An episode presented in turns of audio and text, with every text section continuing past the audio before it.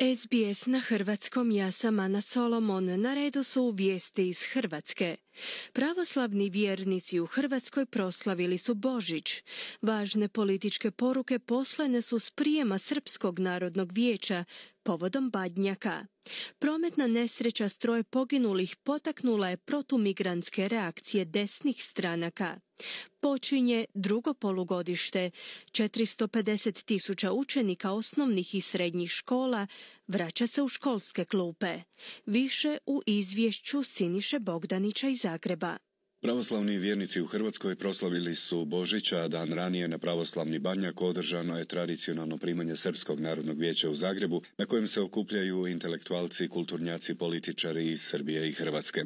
Čelnik Srpskog narodnog vijeća, najistaknutiji politički predstavnik srpske nacionalne manjine u Hrvatskoj, Milorad Pupovac, istaknuo je da je izgradnja mira nespojiva s prakticiranjem pravednosti temeljenoj na kolektivizaciji krivnje. Na današnji dan, prije 20 godina, prvi je puta deset godina od našeg prvog okupljanja, najviši predstavnik državne vlasti, tada okupljene u našoj tadašnjoj kući kruha, pozdravio sa drevnim kršćanskim pozdravom Mir Boži, Hristo se rodi.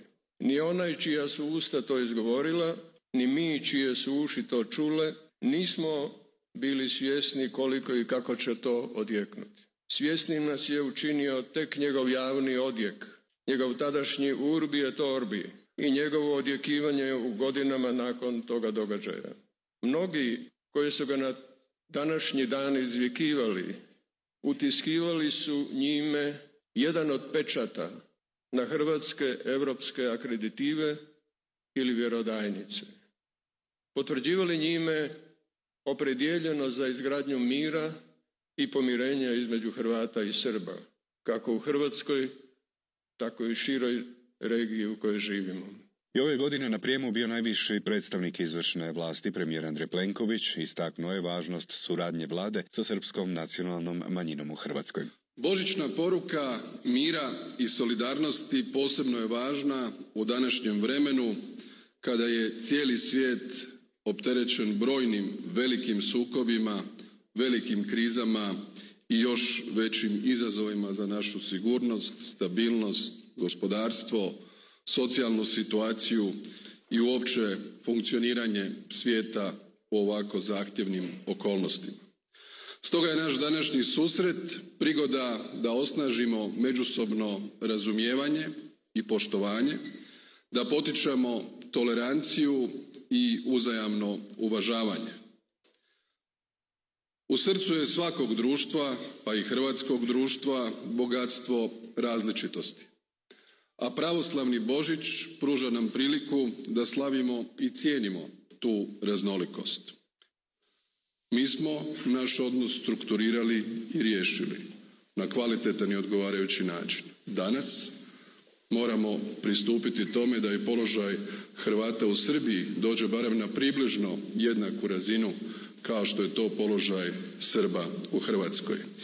U hotelu Sheraton, gdje je održan svečani prijem SNV-a i ove godine lomljen kruh česnica, a potpredsjednik vlade i ministar unutarnjih poslova Davor Božinović bio je najsretniji uzvanik budući da je baš on pronašao novčić skriven u kruhu. Pružujem se svim čestitkama koje smo danas mogli čuti i sa željom da odnosi u Hrvatskoj ove godine stvarno budu na razini onoga što i srpski narod e, u Hrvatskoj i hrvatski narod u Srbiji i građani Hrvatske i Srbije zaslužuju, a to je mir, stabilnost i razvoj.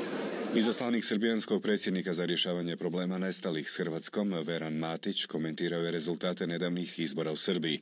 Bez obzira što trenutni pokazatelji izbornih rezultata u Srbiji nisu rezultirali direktnim izborom u Skupštinu Srbije predstavnika nacionalne manjine, vjerujem da će se nastaviti njihova participacija u izvršnoj vlasti, kao što je to bio slučaj u proteklom mandatu, istaknuo je Matić.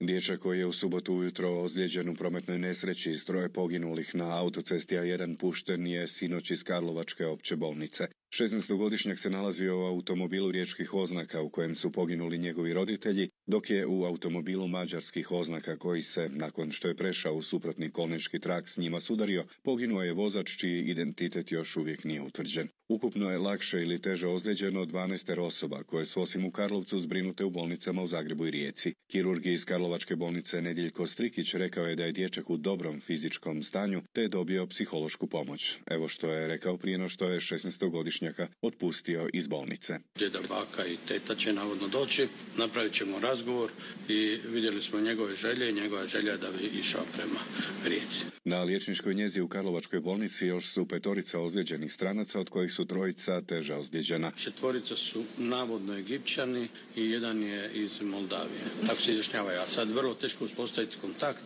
i jako moram priznati da su to ljudi sa svojim tragedijama i sudbinama koji nisu jednostavni. U KBC-u Rijeka zbrinute su četiri osobe, od kojih je jedna otpuštena odmah nakon obrade u pratnji policije, dok su preostala trojica stabilno izvan su životne opasnosti. Prema neslužbenim informacijama u terencu mađarskih registracijskih oznaka bili su i regularni migranti, dok je za upravljačem poginuo mađarski državljanin. U vozilu sa sedam sjedala tako je bilo 12 osoba. Čelni čovjek prometne policije Josip Matajja za javnu televiziju govori o mogućim uzrocima zbog kojih je vozač mađarskog vozila prešao u suprotni kolnički trak. Pa dobro, uz, uz umor, eventualno tu bi mogli reći da je bila i brzina, jer nama što se tiče prometnih nesreća, onih teških prometnih nesreća, preko 40% svih tih teških prometnih nesreća upravo se događa zbog prevelike brzine. Dakle, vidjet ćemo, ali opet moram ponoviti kriminalističko istraživanje u tijeku i sve one te detalje ćemo naknadno ovaj, sa, doznati. Jel?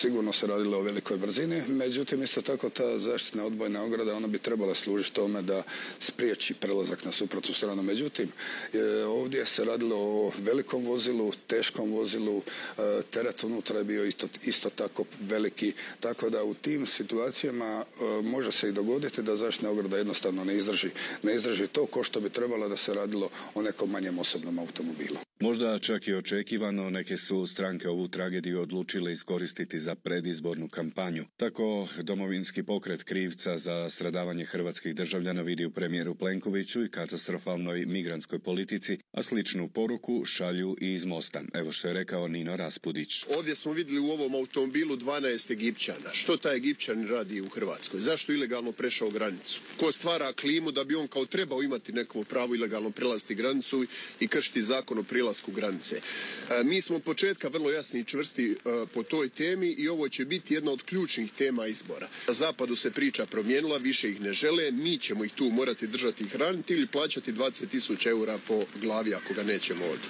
I ovo je jedna omča u vratu Hrvatske zašto Hrvatska nikome nije ni kriva ni dužna. I nešto lijepo na kraju. Oko 450 tisuća učenika osnovnih i srednjih škola danas započinju drugo polugodište. Novina je da od danas roditelji mogu osobno u digitalnom dnevniku opravdati izostanke učenika do tri dana duljine. Jednako tako u drugom polugodištu sve osmaše, a od ove godine prvi put i učenika četvrtog razreda očekuju nacionalni ispiti. Završetak ove nastavne godine je 21. lipnja. Toliko za danas iz Zagreba za SBS Siniša Bogdanić.